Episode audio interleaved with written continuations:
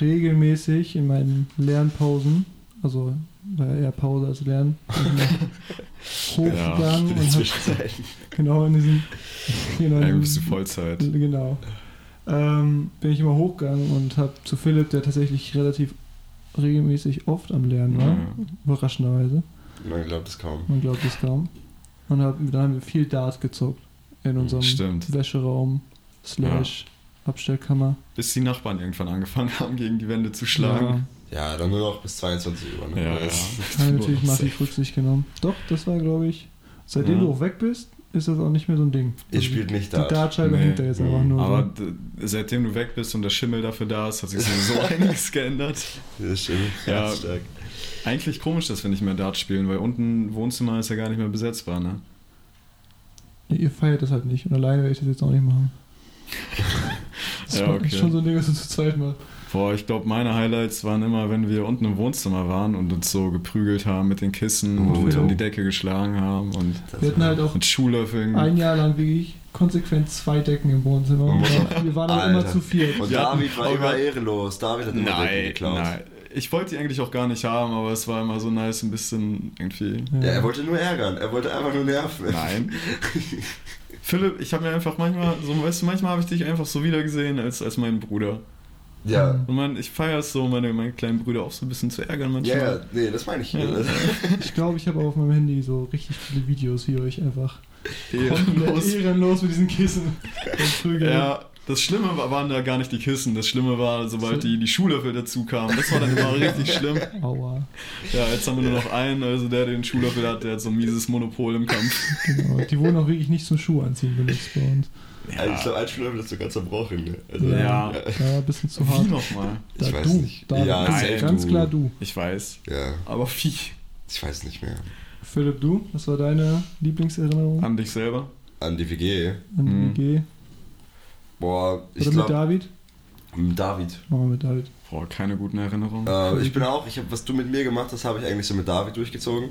Weil, wenn, also wenn ich Lernpausen machen wollte, dann bin ich zu David gegangen und David hat auch immer gelernt. Also Mhm. David hat auf jeden Fall am meisten gelernt. Bei ihm nicht so überraschenderweise. Nee, bei ihm ist es nicht überraschend gewesen, ich wusste das. Und dann bin ich immer zu ihm gegangen, dann haben wir ein bisschen gelabert. Und auch wenn ich in Predigtvorbereitungen steckte, dann bin ich immer rübergegangen, dann habe ich mit David kurz reflektiert, was ich gerade geschrieben habe. Doch richtig nice. Dann habe ich es manchmal abgeändert und manchmal nicht. das war echt cool. Ich hab's voll gefeiert, immer so zwischen dem Lernen, diese kleinen Pausen, dass irgendwer reinkam und Kurze theologische Ja, Diskussion ja, führen so. und weitermachen. Das war echt nice. ich werde es vermissen. Ja, Wirst du es bekannt vermissen, Philipp? ähm, ich glaube, es geht tatsächlich Nee. schon. Ich werde die Leute vermissen und so, aber ich bin jetzt auch nicht unendlich weit weg. Also es ist nicht so, als würde ich hier alles verlassen und nie wiederkommen. Hm. sondern man ist so eine Stunde entfernt. Also, ich meine, wird hier monatlich vielleicht sein oder so. Deswegen Yes. geht das, glaube ich. An die, die keine Ahnung haben, wovon wir hier reden. Philipp geht nach Brake auf die Bibelschule. Deswegen verabschieden wir den und heute ist so sein letzter Tag hier in Espelkamp. Äh, wir freuen uns, dass wir dich hier im Podcast haben dürfen. Und bevor wir richtig deep einsteigen, so die Frage, Philipp, die mir richtig auf der Zunge brennt. Was war eigentlich dein Highlight so die letzte Woche? Oh, letzte Woche Ja, erzähl Was mal. War hast du ich erlebt? So? mit meinen aller, allerbesten Freunden, Oh. ja, Der war ich Kreis. auf Kreta. Okay. Zum Beispiel mit David und Benny, die jetzt hier sitzen. Äh, Noah und Lukas waren aber auch dabei.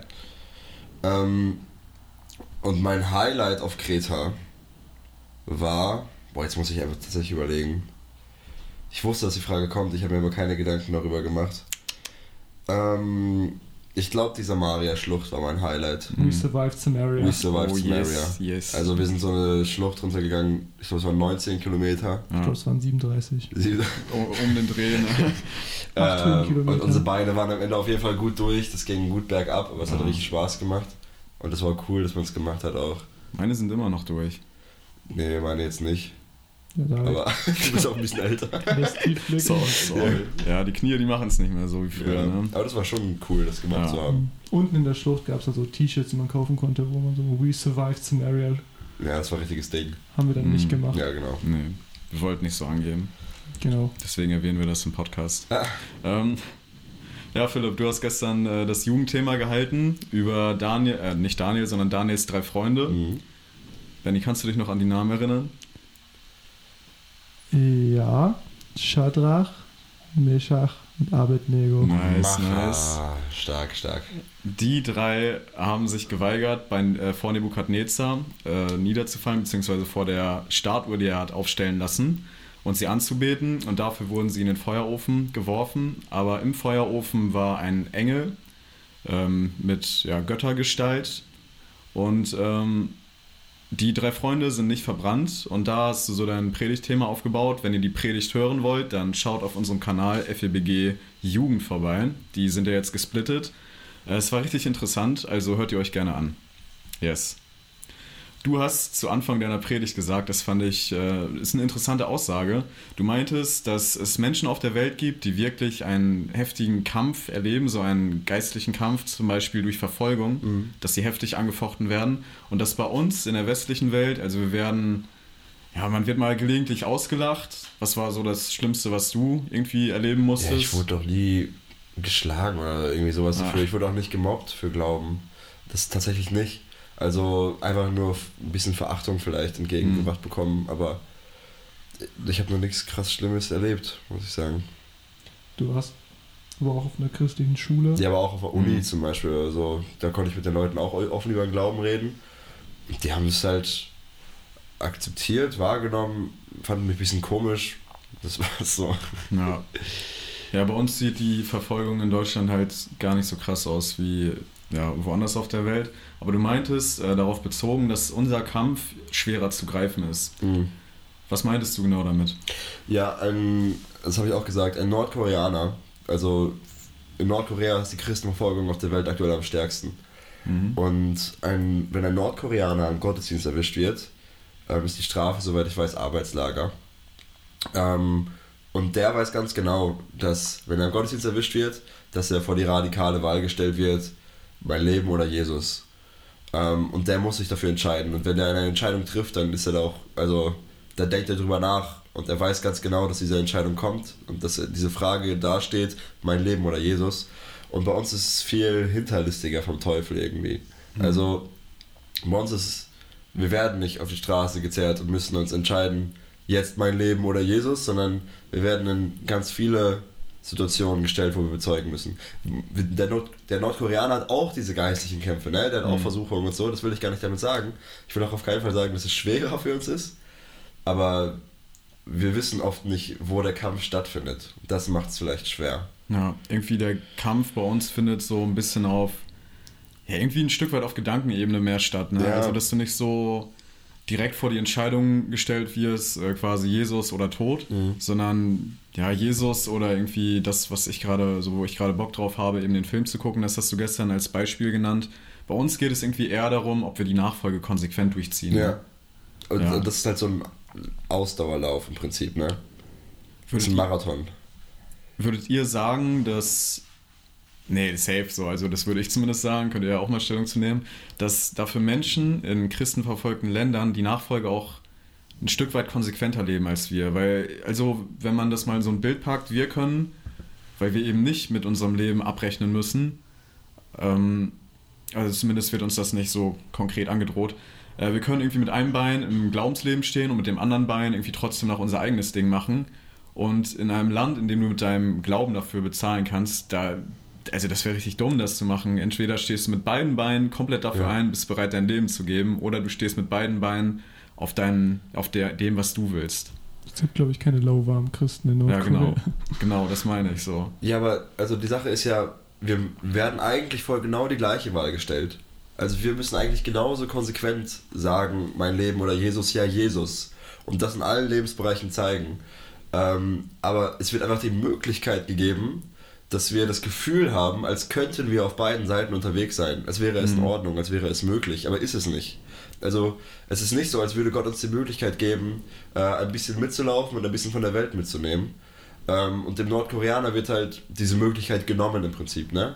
Also der, ihm ist es nicht möglich, ein bisschen von der Welt und ein bisschen von Gott mitzunehmen. Da ist alles oder nichts.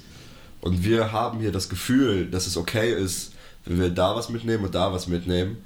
Ähm, und da fiel mir Elia ein, dieses, wie lange hinkt ihr noch auf beiden Seiten? Hm. Ähm, also entscheidet euch für eine Seite, auf beiden Seiten zu sein, macht keinen Sinn. Und das ist im Prinzip der Kern. Ja. Ja, stark. Das ist eigentlich eine gute Aussage, dass das nur so eine Illusion ist, dass Ja. man die Möglichkeit hat. Also wir müssen uns genauso entscheiden, wir müssen die gleichen Kompromisse einstellen und so, ne? Das ist hier nicht anders. Wir leben das gleiche Christsein wie. Ja, und die Nachfolge, die kostet einen ja alles. Ich habe mich gestern äh, so eine Sache gefragt während der Predigt. Meinst du, es gibt einen Unterschied zwischen einfach der Umkehr zu Gott, also dieser Bekehrung, Mhm. und der Nachfolge? Weil die Nachfolge, also da, das hast du ja gestern auch gesagt, die kostet uns alles. Ja, also Bekehrung ist dann halt der Startpunkt und die Nachfolge halt der Lauf an sich, würde ich sagen, ne? Also bei der Bekehrung muss man schon sich den Kosten bewusst sein, würde ich sagen. Also es bringt nichts hier so ein Wohlstandsevangelium zu verkünden und zu sagen, hey, nach der Bekehrung ist alles super und top. Das ist nicht Ziel, sondern man muss schon die Nachfolge hier objektiv darstellen. Aber wenn man zum Beispiel in die Zeit, also wenn, wenn man sich jemand vorstellt, der so, wie du meintest, so mit einem Bein in der Welt, in einem im Glauben steht, der ist ja trotzdem bekehrt. Ja. Ähm, ja, ist er. Also die Bekehrung ist, sobald man halt an Jesus glaubt, die Gnade angenommen hat, dieses Gebet gesprochen hat, seine Sünden bekannt hat, Vergebung empfangen hat, kriegt man Heiliger Geist und ist bekehrt, auf jeden Fall. Ähm, und das Ding ist aber, dass, das sagt die Bibel auch, dass man im Laufe der Jahre an den Früchten erkennen wird, ähm, ob die Person das mit Jesus ernst meint oder Mhm. nicht. Ähm, und es geht nicht um eine anfängliche Entscheidung, ich will Jesus nachfolgen, sondern es geht darum, sein ganzes Leben lang Jesus nachzufolgen. Und ich weiß nicht, wie Jesus am Ende richten wird ähm, und wie er das bewerten wird, wenn Menschen einmal die Entscheidung getroffen haben, aber dann im Prinzip alles sein lassen. Ne? Hm. Also, das, also ich würde es nicht ausprobieren wollen. Ich weiß nicht Mhm. genau, wie Jesus damit umgehen wird, weil es gibt Bibelstellen, ähm, in denen Jesus sagt, ähm, Glaube ohne Werke zum Beispiel. Also nicht Jesus, Ach so, aber ja, Glaube Globus, ohne ja, Werke ist aber. Jesus hat auch gesagt, äh, dass Leute im Himmel sagen werden, hey, wir haben doch in deinem Namen Dämonen ausgetrieben Mhm. und Leute geheilt. Und Jesus wird sagen, nein, ich kenne euch nicht. Ich habe Also, Das ist krass. Ja, Ja. ich habe immer übel Angst so gehabt, ey, so imagine, du, du, also du gehst ja in deinem Leben dann davon aus, ich mache das alles hier gerade für Gott, weil bis in die Ewigkeit denkst du echt, du machst das für Gott. ich weiß aber nicht, ob die denken, dass die es für Gott Denkst machen. du, die heucheln das dann so in, in der Ewigkeit? Ja, also es ist nicht so, dass wenn du, also wenn du Jesus nachfolgen möchtest, dann ist Jesus das Zentrum deines Lebens oder er muss es sein. Und dann ist auch alles gut. Mhm. Also wenn es dir um Jesus geht, dann alles super, dann lass die Kompromisse sein und so weiter, folg Jesus nach. Aber es gibt auch, also du kannst auch Jesus nachfolgen und Jesus ist nicht Zentrum deines Lebens. Und das ist Ja. eben das Problem, worauf ich hinaus wollte, äh, dass du diesen Bekehrungsschritt, sage ich mal, gegangen bist und dann aber nicht Jesus hinterherläufst, sondern deinen eigenen Zielen hinterherläufst, deinen eigenen Vorstellungen. Und war, ja, war es denn bei dir im Leben so, dass du, also ich meine, ich kenne deine Geschichte, Aha. aber vielleicht einmal für die Zuhörer, Philipp, war es bei dir im Leben so, dass du mit deiner Bekehrung auch automatisch in der Nachfolge richtig durchgestartet hast? nein, es hat einige Jahre gebraucht. Ich habe mich mit 13 Jahren oder so, glaube ich, äh, habe ich dieses Gebet gesprochen, dass Jesus mir meine Sünden vergeben soll. Oder ich habe darum gebeten. Äh, und ab da bin ich auch fest davon überzeugt, war ich ein Kind Gottes und wenn ich gestorben wäre, wäre ich in den Himmel gekommen und so weiter. Ähm, aber das, ich war halt 13, ich bin mir auch nicht sicher, ob ich Kosten richtig überschlagen konnte überhaupt. Mhm. Also Jesus hat mal davon gesprochen, dass wir, bevor wir einen Turm bauen, sollen wir die Kosten überschlagen und gucken, ob wir den Turm zu Ende bauen können, ob das dafür reicht, ne? Und das meint es eben. Also bei der Bekehrung war ich mir nicht sicher, was es bedeutet, diesen Turm zu Ende zu bauen. Ähm, dachte halt so, yo, das machen wir aber. Bin das auch im Glauben gegangen. Ähm, aber nach ein paar Jahren hat man gemerkt, was es eigentlich bedeutet. Ja. Und da hat man nicht so Bock drauf gehabt, irgendwie alle Kompromisse sein zu lassen, alles aufzugeben, sich selbst zu sterben. Ähm, und das, ich glaube, bis ich, ich weiß nicht genau, wie alt ich war, das war auch, also da hat es halt angefangen, ihr, ich meine, ihr wart ja dabei, es hat angefangen, dass Ah, man andere Prioritäten hatte, äh, dass man mehr auf Partys unterwegs war, dass es mehr um Spaß ging. Äh, Und da war Gott auf jeden Fall nicht die Nummer 1 in meinem Leben, sondern eher die Nummer 10 oder so, keine Mhm. Ahnung. Er war noch irgendwo ein Teil, aber auch nicht wirklich. Ähm, und es war auch, glaube ich, eher so ein Prozess, dass wieder zurückkommen. Also ich glaube, es gab nicht den einen Wendepunkt. Mhm. Aber irgendwann, ja. Ich meine, alle anderen leben halt so, ne? Das ist ja, es gibt so ein Buch, da wurde diese hedonistische Gesellschaft erklärt, wo man Mhm. so spaßorientiert und egoistisch lebt und alles dient zur Selbstverwirklichung und alles dient, damit man selber sozusagen das beste mögliche Leben hat. Und da wird sowas halt dann voll gepriesen, ne? Mach dein Ding, mach das, was Ja. dich glücklich macht oder so und das ist ja nicht ganz, da, also das ist auch so ein kleiner Trugschluss, ne? Also das, was, was wir manchmal denken, das uns glücklich macht, ist ja nicht wirklich Ja. Mhm. das, was uns dann letztendlich glücklich macht. Weil das fand ich gestern auch richtig interessant. Ich glaube, wenn jemand, der Jesus gar nicht kennt, das gestern gehört hätte, so weißt du ja, ich äh, sortiere jetzt zurzeit meine Filme, weil so ich Jesus liebe. ja. Und ich glaube, wenn das so jemand hört, der Jesus gar nicht kennt, dann wird er sagen, ja, wow, die begeben sich ja voll unter die unter das Gesetz, ne? Dabei ist das eigentlich die Freiheit irgendwie, die wir leben. Und du würdest ja auch mittlerweile nicht sagen, ey, ich bereue es, dass ich diese Nachfolge eingegangen bin, Nee. obwohl du Dinge für Jesus aufgegeben hast, ne? Und das finde ich irgendwie nice, dass man Dinge aufgibt, aber dass man eigentlich viel mehr dadurch gewinnt. Und ich glaube, das habe ich früher auch direkt bei meiner Bekehrung nicht verstanden. Aber das kam irgendwann so mit der Nachfolge, dass man verstanden hat, ey, es lohnt sich für diesen Herrn der Herrscher und für diesen Gott, der über allem steht, Dinge aufzugeben Ja. und dafür einfach eine enge Beziehung mit ihm zu haben.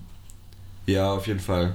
Ähm, mir ist gerade eingefallen, äh, ich hatte in der Vorbereitung auf das ganze Thema, habe ich die ganze Zeit, also weil wir gerade über dieses unter dem Gesetz begeben gesprochen haben, mir ist es schwer gefallen, irgendwie den Spagat hinzubekommen. Ähm, also es ist ja schon eine gewisse Art von Gesetzmäßigkeit, die ich gepredigt habe. Ne? Also ich habe schon gesagt, welche Regeln ich mir im Leben gemacht habe, welche Gesetze sozusagen. Aber äh, man muss unbedingt den Spagat hinbekommen. Ich will das nochmal sagen, dass es nicht um die Regeln geht. Also ich habe diese, mir diese Regeln gesetzt, weil Jesus vorausgegangen ist. Ich habe mir diese Regeln gesetzt, weil ich mir Vorbilder angeschaut habe. Billy Graham habe ich zum Beispiel als Beispiel gehabt, bei dem das gut geklappt hat. Bei dem es gut geklappt hat. Und dem Beispiel will ich halt folgen. Und ich will auch, dass ich so ein Licht in der Welt bin und so. Ähm, aber es geht nicht darum, die Regeln einzuhalten und damit du Jesus glücklich machen. Das ist auf gar keinen Fall so. Es ist keine. Und diese Regeln machen dich auch nicht besser vor Jesus. Nee, überhaupt nicht. Ähm, es geht einfach nur darum, dass ich in der Nachfolge wachsen kann. Aber es ist schon das Nachfolgen, ne? Also wir folgen Jesus. Ja. Und es ist in den Folgen drin. Es ist nicht der Ursprung. Eine, eine weise Frau hat mir mal gesagt, so Regeln werden an einen herangetragen von außen und dieses, was du, diese Werte, die von innen kommen, die machen das, dass man dann so das von sich aus dann alles verändern möchte. Ja, war das deine Mama? Weiß ich nicht. Doch, aber ja. Weise Frau. Gute Frau. Ja. Ja, ich habe auch mit Bennys Dad viel in der Vorbereitung gesprochen. Ähm, es war sehr gut. Weiser Mann. Hm. Gerd Bergmann. Oh, Gerd. Gerd Bergmann. Gerd Bergmann. Gerd Bergmann. ähm, ja, das mit dem, äh, mit dem Gesetz, also dass Jesus vorgeht, das, äh, ich weiß nicht, also ich würde trotzdem, wenn man sich so zurückdenkt in die alte Zeit, äh, in das alte Leben, dann würde ich sagen, dass sich jede Sache, die man aufgegeben hat, voll gelohnt hat. Ja. Und Jesus hat einen immer wieder vor Fragen gestellt und so diese, diese Frage ins Leben gesprochen, ey, David, diese und diese Sache, ne, bist du bereit, die für mich aufzugeben? Ne? Sei das irgendwie, also bei mir war zum Beispiel, ja, finanziell, äh, eine finanzielle Sicherheit, David, bist du bereit, so finanziell, äh, finanzielle Sicherheit aufzugeben für mich? Oder bist du bereit, für den Rest deines Lebens theoretisch einsam zu sein? Und ich meine, man weiß nicht, also ich gehe nicht davon aus, dass Gott jede von diesen Sachen einem auch, äh, die, die er einen fragt, auch durchführen wird. Aber was war bei dir so eine Sache, die für dich am herausforderndsten war, die Jesus dich gefragt hat, David, äh, Philipp natürlich, bist du bereit, das für die Nachfolge aufzugeben? Am herausforderndsten. Also mir fallen direkt ein paar Beispiele ein, die sind auf keinen Fall am herausforderndsten gewesen.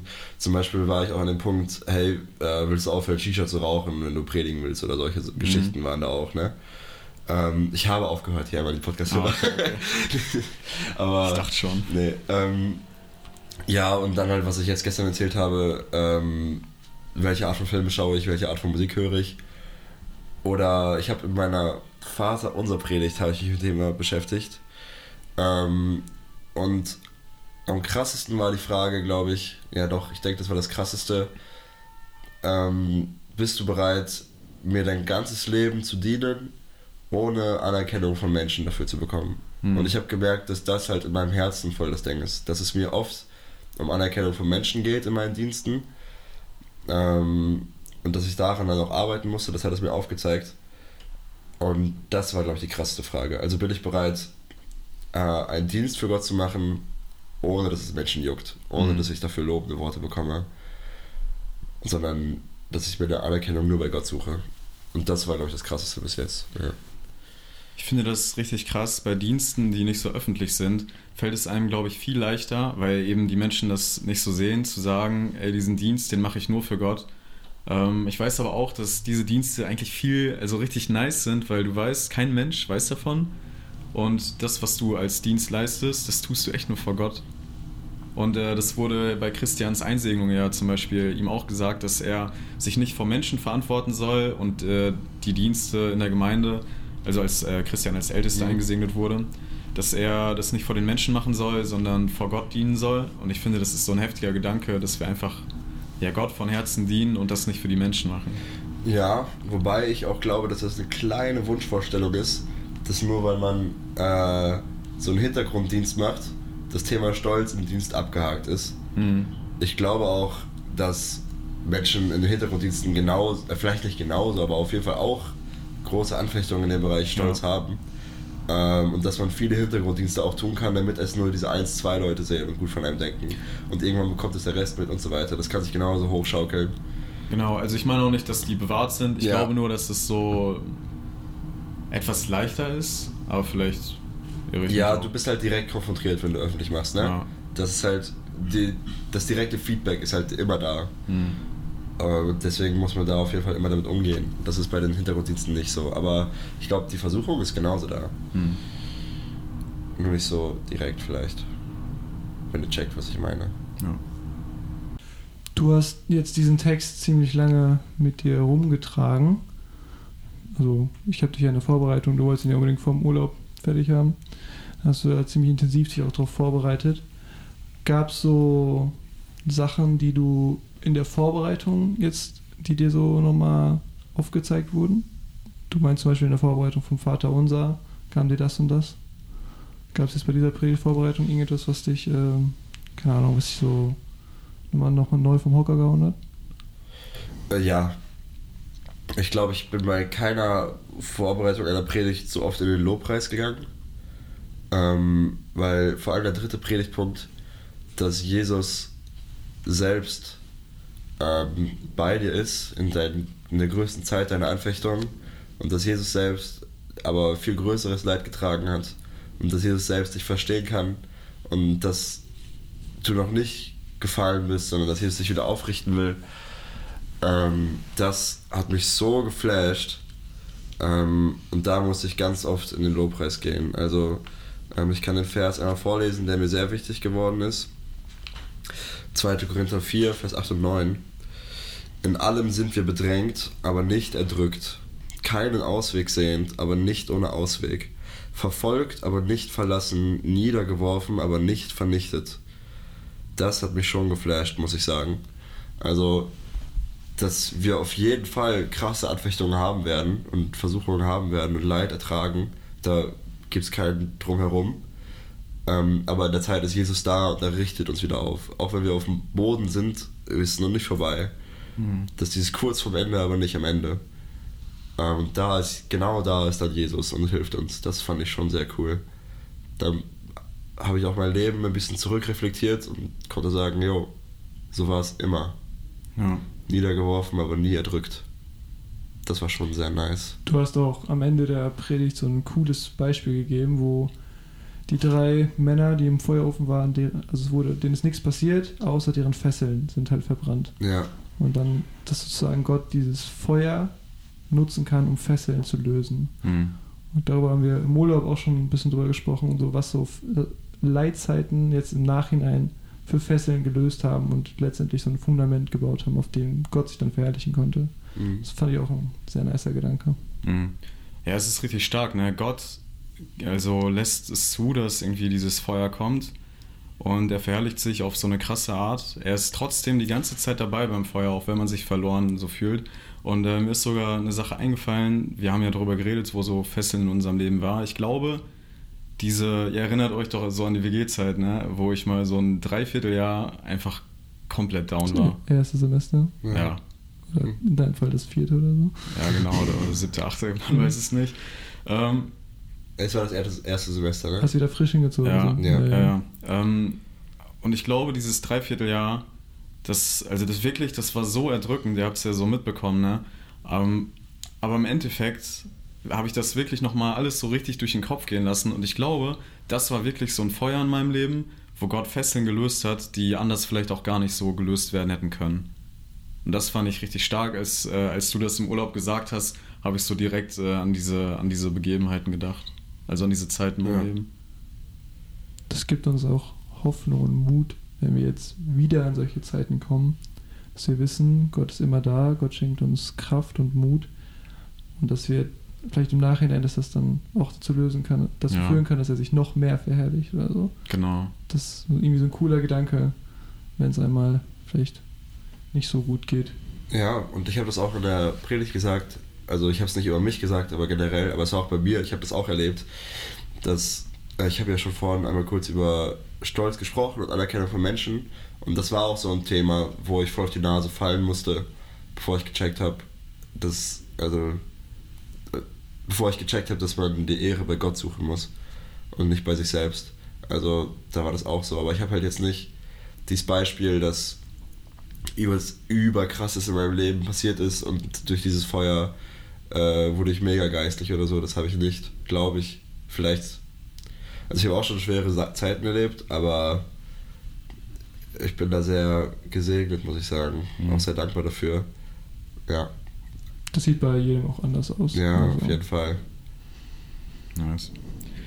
Ich habe so eine richtig random Frage, ne? aber du hast ja gestern immer wieder diese tausend Instrumente da Mhm. vorgelesen. Ich äh, versuche mal, ja, ich versuch mal gerade hier die Stelle zu finden in Daniel Kapitel 3. Moment. Der Klang des Horns, der Ja. Rauch, der Zitter, der Harfe, der Laute und des Dudelsacks und alle Arten von Musik.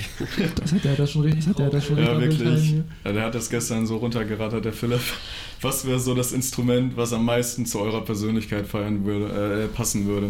Oh, oh, guck mal, wir machen das so, dass ihr das immer für die rechts neben euch sitzen. hier.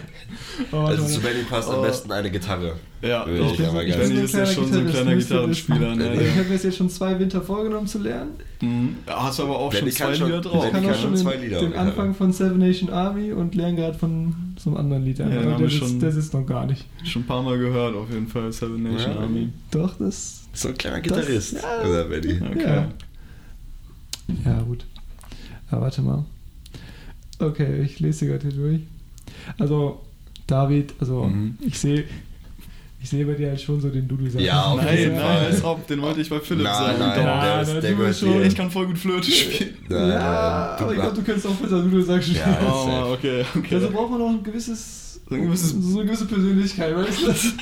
Ja, ich stimme Ey, zu, ich, ich stimme zu. ich kann mir einfach nicht vorstellen, wie das gut geklungen hat, dass da so, also ich weiß nicht, bestimmt kennen alle Zuhörer dieses, Vi dieses Video von diesem Flöten-Titanic-Song, Mhm. das so Ja. mies schief daneben Mhm. ist. Und dazu einfach die Vorstellung, dass Dudelsack parallel dazu gespielt wird. Ich kann mir aber nicht vorstellen, wie das geklungen hat. Aber das, war muss halt. safe heftig nice. ist klar. Ich meine, das war Nebukadnezar und Ja. das war das Weltreich schlechthin. Er hat so eine riesen Statue komplett aus Gold bauen lassen. Also Mhm. Geld war nicht so das Problem. Muss schon krass geklungen haben. Aber in meiner Vorstellung ist das dieser Typ mit der Titanic-Flöte und irgend so ein Schotte im Schottenrock und so ein Dudel, sagt er, da irgendwie so Ja, ein paar Töne fiedelt. Ähm, Philipp, ich glaube, dann wärst du so derjenige mit der Flöte. Ja, ist okay, da sehe Ja. ich mich. Okay, dann können wir ab jetzt anfangen zu üben Ja, und äh, so ein genau. kleines Stück vielleicht demnächst mal in der Gemeinde vortragen. Wir haben noch den Didgeridoo von, von Oh, jo. Der ist auch stark. Ich, Da wird da bestimmt auch reinpassen. Ich habe eigentlich voll Bock, wieder so das Didgeridoo zu spielen. Hm. Wir spielen das manchmal für unsere Nachbarn. Ja, so. die freuen sich wieder, dass wir wiederkommen. Aber ja, das, das überhört man auch nicht, ne? Nee, nee, nee, nee. Wir machen es auch extra aus dem Fenster raus, damit es auch schön laut Okay. ist. Ja, dann wieder zurück zu so einem seriöseren Thema. Du hast jetzt gerade schon, also es ist vielleicht gar nicht so eine tiefe Frage, und vielleicht hast du auch gar keine Antwort drauf, aber die haben jetzt im Text gab es zweimal. Einmal, wo die alle Leute aufgezählt haben, die da hingekommen sind, und einmal alle Instrumente, dass sie so richtig oft wiederholt haben. Mhm. Ist da irgendwo, also gibt es irgendwie einen Grund für oder ist das einfach, war das damals so, dass das Für richtig. die Wiederholung. Ja, ja. Das ist so ein Mittel, dass dir das so wichtig war, oder? Ähm, habe ich mich jetzt nicht mit auseinandergesetzt. Ich Okay. habe es einfach nicht in Frage gestellt, glaube ich. Echt? Ich habe mir das vorher gefragt bei der Frage. Warum er das immer wiederholt. Der könnte doch aber sagen, also, Boah, das ist ja, echt, ist ja auch, also, ich stelle mal so eine Theorie Ja, auf. ich glaube, er wollte einfach, also Daniel hat es ja geschrieben, ich glaube, er wollte einfach, dass alles genau okay. detailliert steht. Keine Ahnung. Also interpretieren wir da jetzt kein rhetorisches Mittel rein. Er war ja auch, ich kann mir vorstellen, er war ja auch, also Daniel hat ja ein hohes Amt gehabt und konnte gut schreiben und solche Sachen. Und ich kann mir vorstellen, dass es damals vielleicht auch so eine Sache war, dass man für die Genauigkeit Sachen immer so datieren musste oder so. Mhm. Und dass er das dann auch beim Bibelschreiben gemacht hat. Ne? Er wusste ja nicht, dass er Bibel schreibt, aber Ja. als er den Text geschrieben hat. ja, ich hatte gerade die Theorie, dass das vielleicht so ein kleiner Flex sein soll vom König, Also, weil die so irgendwie richtig weit weg waren und diese ganzen Instrumente hergeholt haben. Aber ich habe gerade gelesen, dass der Dudelsack aus dem, aus dem Orient kommt. echt? Ja, wirklich. Also wie hat der es nach Schottland geschafft? Weil bei Dudelsack habe ich so direkt die Engländer vor Augen. Weiß ich auch nicht. Naja, kommt auf jeden Fall nicht von den Engländern, also hat Nebukadnezar nicht von weit her geholt. Ähm, Schade. Wäre ich Na, wirklich. Na gut. sonst noch eine Frage, Benny? Über die Instrumente habe ich jetzt keine Frage. Über die. Instrumente muss ich jetzt. Könnten wir mit Eugen mal drüber quatschen. Doch. Das wäre doch was. Mhm. Ich habe mir gestern, als du die Verse vorgelesen hast, auch so vorgestellt, wie, also wie krass sich das angefühlt haben muss. Das ist ja so ein riesiger Vorplatz mit den ganzen Statthaltern, Oberbeamten aus dem ganzen Reich, aus den ganzen Provinzen. Also das muss eine riesen Menschenmenge gewesen Mhm. sein. Und diese drei Freunde, wie die da stehen, und die haben vorher schon so sich abgesprochen, ey, so wir fallen nicht nieder. Das war ja auch bei Daniel so, das lesen wir am Anfang von Daniel, ich glaube Daniel 1 direkt, dass Daniel sich in seinem Herzen vornahm, nicht den, also nicht seinen Gott zu leugnen, sondern festzuhalten an dem äh, jüdischen Gott, an Jahwe. Und die Freunde haben das ja auch für sich so festgelegt und beschlossen. Und die müssen da ja gestanden haben mit so wackeligen Knien oder auch nicht wackeligen Knien. Ich weiß nicht, ob die sich so, also ob sie sich sicher waren oder trotzdem irgendwie so ein bisschen Angst hatten. Und äh, wie so alle Menschen niederfallen und die drei stehen einfach so komplett aus der Menge rausstechend. Aber die haben sich so fest vorgenommen und die haben volles Vertrauen in Gott. Das sieht man ja auch, als sie vor dem König stehen und sagen, Gott könnte uns retten, aber er muss nicht. Ja. Aber wir wissen, Gott steht über dir, Nebukadnezar. Ja, und es war, also es wäre ja auch gar nicht, so- also ich glaube dadurch, dass es so viele Menschen waren, äh, sind die gar nicht so krass rausgestochen, dadurch, dass sie stehen geblieben sind. Ich glaube, es war schwer, den Überblick überhaupt über die Menschenmasse zu haben. Hm, Und es ist ja nur aufgefallen, weil die verpetzt wurden, ne? True. Also es sind Leute da hingegangen, die vielleicht neidisch waren oder so, wahrscheinlich auch gegen Juden, die haben die voll als Juden verklagt, also wahrscheinlich auch antisemitisch oder so, äh, und meinten so, ey, die Juden, die fallen nicht nieder. Äh, und der König dachte erst, okay, vielleicht haben die es falsch verstanden äh, und lässt sie zu sich holen und er erklärt sie dir erstmal ganz normal. So, und fragt so, ist es Absicht, dass ihr nicht niedergefallen seid? Und erklärt sie nochmal, gibt dir nochmal die Chance, nochmal die Wahl. Und dann sagen die dann halt so, nö, wir haben schon was dabei gedacht, dass wir Mhm. nicht niederfallen. Das ist schon sehr cool. Und dann zählt er wieder diese Instrumente auf und sagt so, wenn ihr beim nächsten Klang nicht so niederfallt. Und die Freunde, die, die lassen gar nicht so darauf warten, dass sie nochmal vor diese Statue gestellt werden, sondern die sagen ihm so ins Gesicht, ey, wir werden das nicht machen, wir glauben an unseren Gott, der kann, der wird uns retten und auch wenn er uns nicht rettet, er steht über dir. Das ist heftig mutig und gleichzeitig auch irgendwie, wenn man sich so überlegt, man, wir glauben an den Herrn der Herrscharen, natürlich fallen wir da nicht nieder. Also der, er steht über Nebukadnezar, dieser Gott. Und äh, deswegen haben die Freunde, egal wie das ausgeht, eigentlich auch nichts zu befürchten. Boah, so lebendig verbrannt werden in so einem ultra heißen Ofen. Ich meine, diese stärksten Macher vom Heer wurden einfach nur beim Hin Hintragen wurden getötet. Ich weiß gar nicht, wie das passiert ist. Ich habe mich, ja, ich habe mich tatsächlich auch gefragt, wieso dieser Ofen ausgesehen haben muss.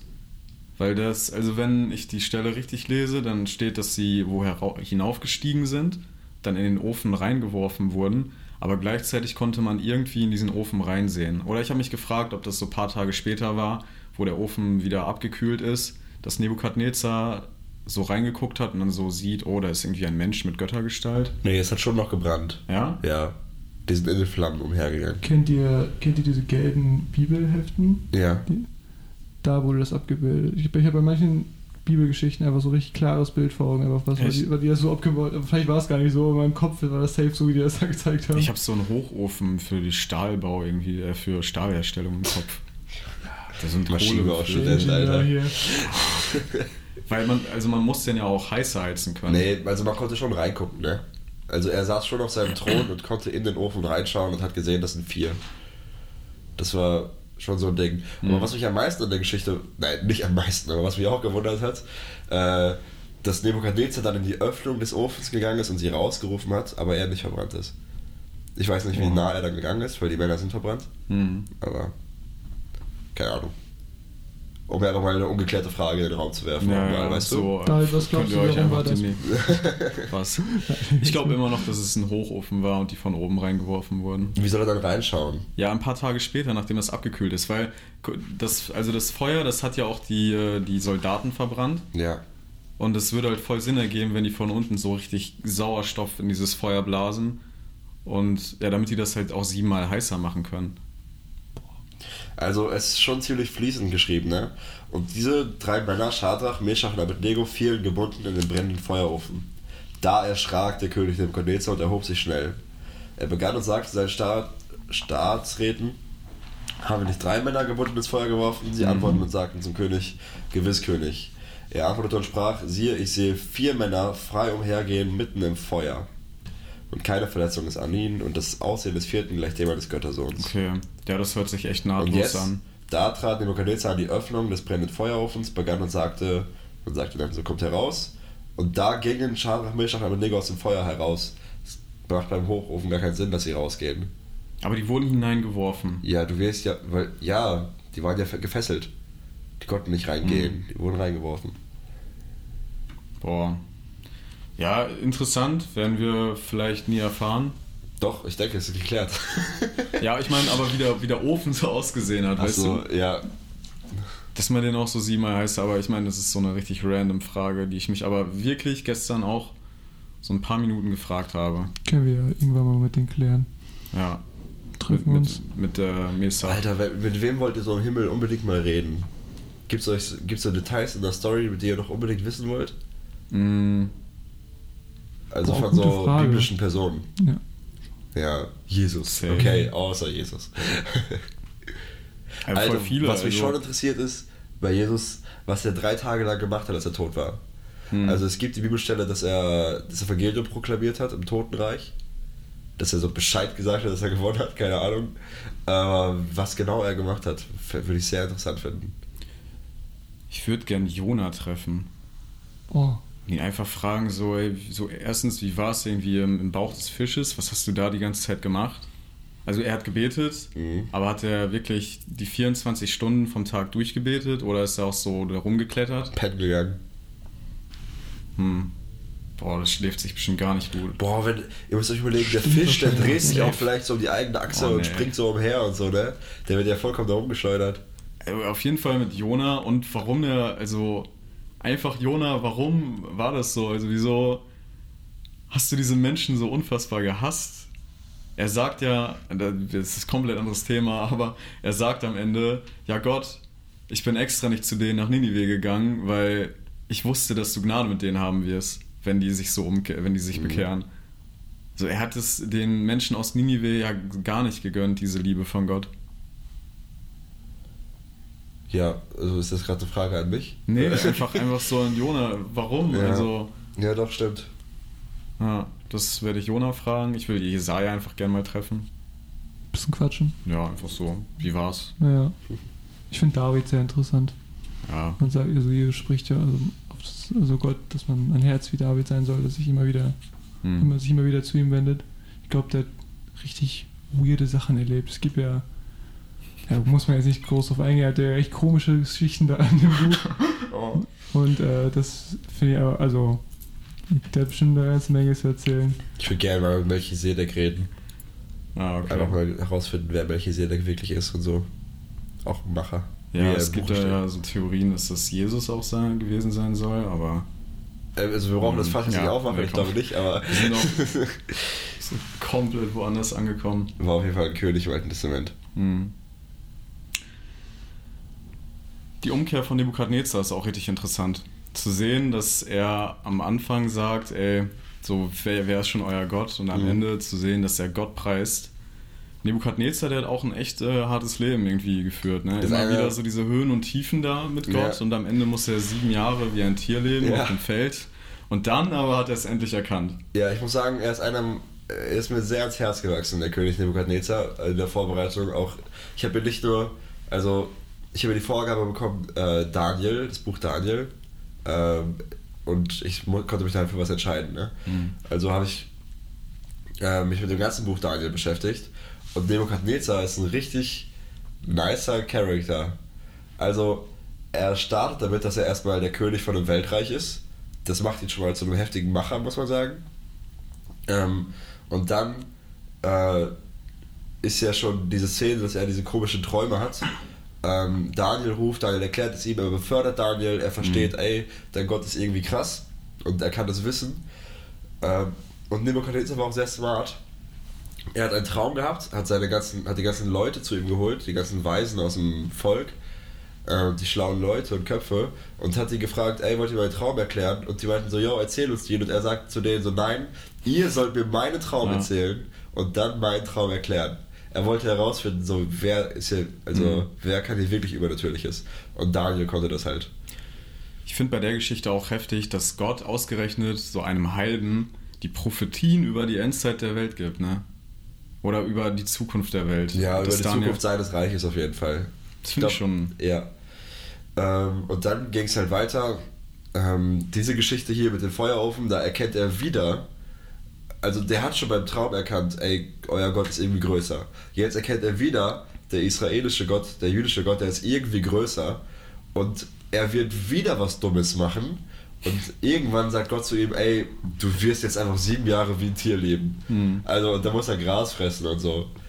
Äh, und danach erst sagt er, okay, ich demütige dich komplett unter, also ich demütige mich komplett unter deine Hand Hm. und erkennt, dass Gott viel größer ist als er selbst. Und dann beendet er das Leben, glaube ich, auch so. Ja. Schon eine heftige Geduld, die Gott für ihn aufgebracht Ja. hat. Aber feiere ich richtig, dass äh, Gott immer wieder diese, diese Liebe und die Geduld mit Nebukadnezar hatte, obwohl er wirklich heftige Dinge gesehen und erlebt hat mit Gott.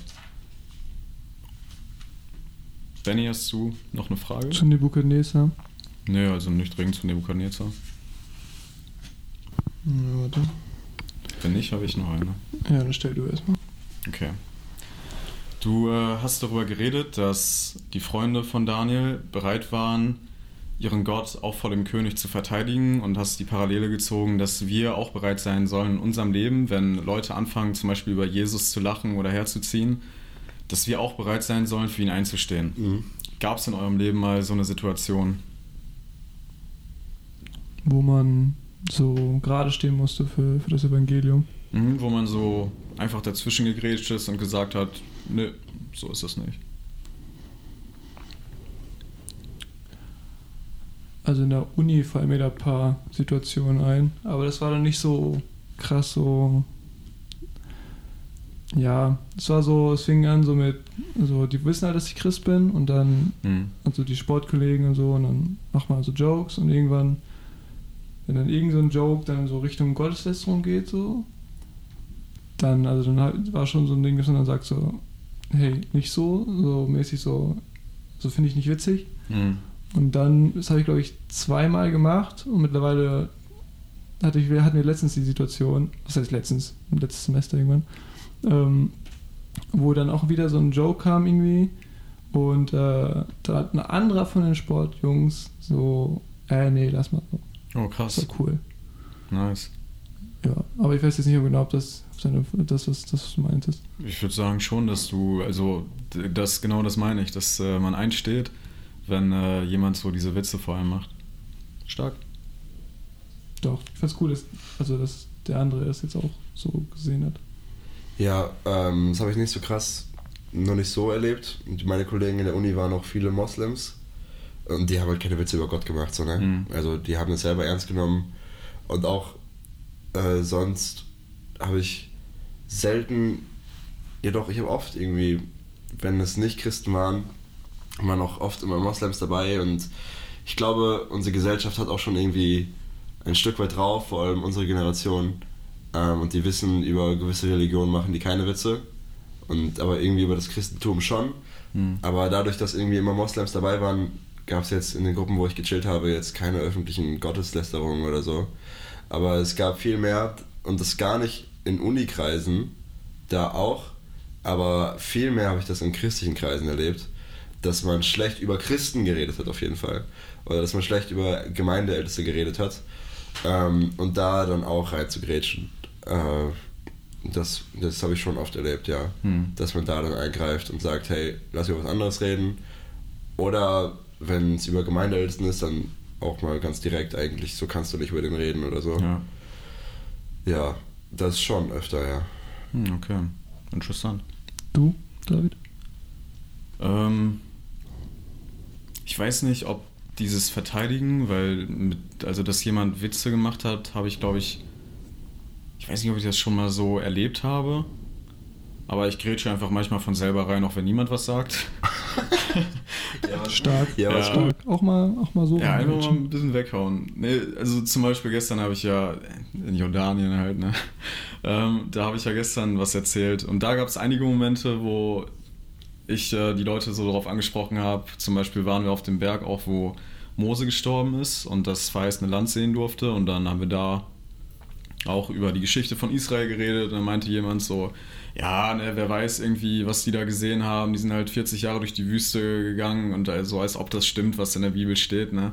Ich glaube, also die meinte, ich glaube schon, dass äh, das Volk Israel da durchgegangen ist, aber nicht so, wie, die, wie das äh, in der Bibel geschrieben steht. Und dann ja, hat man da halt so gegen argumentiert und Gott hat einem irgendwie so Sachen gegeben, wo die am Ende auch so war, ha, stimmt. Zum Beispiel, also wenn man sich das überlegt, da ist ein Pharao, der ein ganzes Volk versklavt, das habe ich ihr auch so gesagt, der ist richtig mächtig und auf einmal sieht man in der Vergangenheit, dass er das ganze Volk ziehen lässt. Was sollte ein Pharao, der ein Volk beherrscht, dazu bringen, das ganze Volk ziehen zu lassen? Also das ist ja einfach dumm aus der Sicht des Pharaos.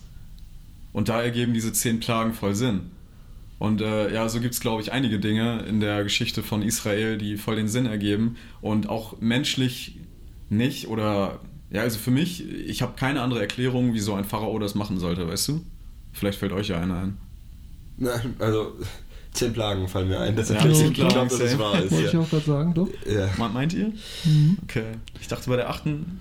Nein. Ähm, ja, und da meinte sie dann auch so, ja, stimmt, also sie konnte mir dann auch nicht drauf antworten und das sind dann eher so eine Sachen, dass ich da meine Meinung zu sage und Gott einem Weisheit schenkt und dann war es das.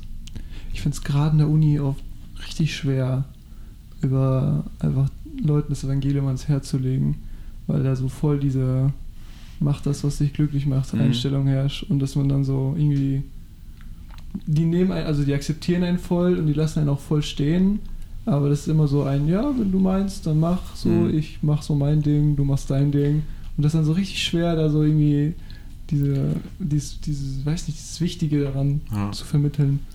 Weil es irgendwie, die Meinung der Welt ist halt, es gibt keine objektive Wahrheit. Ne? Jeder erfindet irgendwie seine persönliche Wahrheit und wenn du deine persönliche Wahrheit gefunden hast, dann glaub das und werd glücklich damit. Ich habe meine persönliche Wahrheit und Lebensphilosophie. Aber das ist ja irgendwie ja, Schwachsinn. Es, also Wahrheit, es muss eine Wahrheit geben und äh, nicht irgendwie 30 Wahrheiten. Ja, also ich gebe dir auch recht, dass es irgendwie Das Gar nicht so Frage, leicht. Was, was einfacher wäre oder was klarer wäre. Das ist wieder, dass es nicht so greifbar ist. Ne? Ob es jetzt einfacher wäre, wenn man jetzt aktiv davon, da, darüber jetzt irgendwie, dass Leute aktiv dagegen arbeiten oder ob die das einfach, ob es denen egal ist. mh, So jetzt in unserem Kontext. Ich glaube, ich glaube schon, dass wir es besser haben jetzt als in den ganzen, so Nordkorea oder Indien oder so, aber wie ist es, weiß ich nicht. Was denkt ihr dazu? ich habe die Frage nicht ganz verstanden. Ob es jetzt gesagt. einfacher wäre, also dieses Egalhaltung, die so, die man ganz oft sieht, oder diese Gegenhaltung, dass man Mhm. irgendwie dagegen ist. Ich glaube, eine Anti-Haltung ist leichter zu argumentieren, weil dieses, ja, ich akzeptiere das, da kannst du ja gegenreden und Perlen hinwerfen und sonst was machen. Ähm, aber irgendwie wird die Person dich akzeptieren, was richtig ist und gut ist, aber sie wird das auch nicht ernst nehmen, was du sagst. Und jemand, der mit dir argumentiert, der wird sich selber Gedanken machen, wenn er, wenn er aufrichtig ist, ne? Dann äh, wird er sich darüber ja Gedanken machen und äh, also auch Interesse an der Wahrheit haben. Ich glaube, da kommt es voll viel auf die Intention an. Ja, wobei man, ich auch die Erfahrung gemacht habe, dass äh, Menschen, die diese Egalhaltung einnehmen, diese jeder kann glauben, alles ist richtig ähm, und es gibt nicht die eine Wahrheit und so, dass man schon auch darüber reden kann. Und dann geht es halt mehr darum, also es macht keinen Sinn, dass nur eine Wahrheit richtig ist, es macht nirgendwo Sinn, und darüber zu reden. Und meistens wissen die Leute das auch. Die meisten können ja logisch nachdenken. Es macht einfach keinen Sinn, dass zwei Sachen, die gegeneinander sprechen, beide wahr sind. Es Mhm. gibt nur eine Wahrheit. Es ist einfach so. Ähm, und das wissen die. Das ist purer Menschenverstand. Das ist also Das ist ja irgendwie das Problem, dass es in deren Augen keine objektive Wahrheit ja, aber da kann man ja mit denen auch objektiv. Ich weiß, es geht nicht immer und es gibt dann manche, ja, manche verschließen sich halt auch extrem dagegen und wollen es nicht wahrhaben. Aber meistens findet man da schon irgendwie einen Zugang. Hm. Und man kann auch dadurch, dass man als Zeugnis trotzdem geben kann, halt dann mit dem Leben zeigen, dass es wahr ist, ne?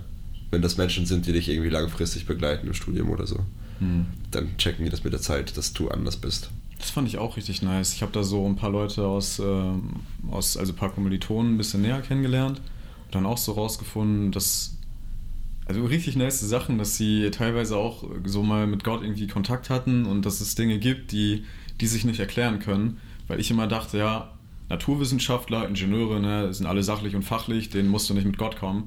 Und dann habe ich das einfach mal ausprobiert und das ist gar nicht so. Also wir haben voll die heftigen Gespräche gehabt und das, was wir mit Viktor Pries in der Folge besprochen haben, so war im Endeffekt mein Fazit. Probiert es einfach aus. Ja. Yes. Auch mal ansprechen. Auch mal in der Mensa dazwischen grätschen. Einfach Ja. mal Thema anschneiden. Genau, einfach die Köchin da mal anquatschen, die, die Pommes. Oh, die haben so gute Pommes. Aber das ist ein anderes Thema. Ähm, ich würde sagen, wir schließen unsere Folge hier ab. Ähm, es freut uns, dass ihr eingeschaltet habt, dass ihr bis hierhin gehört habt. Bevor wir komplett abschließen, Philipp, hast du einen Vers, der dich in letzter Zeit begleitet, den du mit uns teilen möchtest? Auf jeden Fall. Hebräer 13, Vers 5. Ähm, ich lese ihn einmal vor.